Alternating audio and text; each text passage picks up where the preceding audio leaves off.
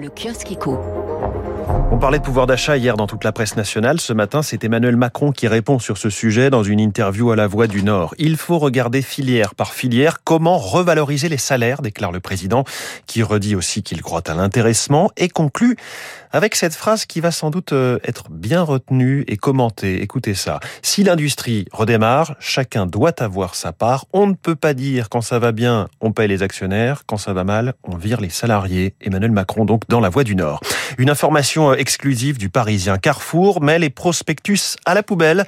À Paris et Lyon, à partir du dix-sept janvier, l'enseigne arrête la distribution de ses catalogues dans les boîtes aux lettres pour dix-neuf millions d'exemplaires, parmi les neuf cents millions imprimés chaque année par Carrefour et directement jetés quatre fois sur dix. Les clients recevront des promotions par mail, S M S ou sur les réseaux sociaux.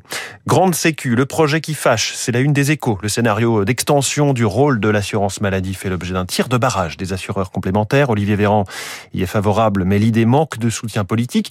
Le projet détruirait cent mille emplois, hein, dénoncent les assureurs. François Vidal y reviendra dans son édito Échos tout à l'heure à sept heures dix. Le private equity bat tous les records historiques, c'est la une du Figaro Économie.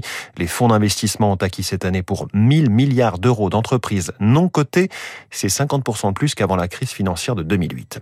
Télétravail, pour l'instant, rien ne bouge. Article du Parisien aujourd'hui en France. Si l'inquiétude monte au rythme des contaminations en Europe, le gouvernement n'envisage pas d'imposer le télétravail à cent pour cent.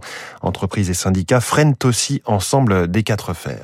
Dans les pages sport du Figaro, un long article sur Louis Vuitton, car la maison française a conçu la malle écrin du trophée que recevra le vainqueur de la La prochaine Coupe du monde de rugby en France en deux mille vingt-trois, une malle, une malle dévoilée demain soir par Léa Seydoux au Stade de France, juste avant le coup d'envoi du test match de rugby France All Blacks. Voilà pour la presse du jour.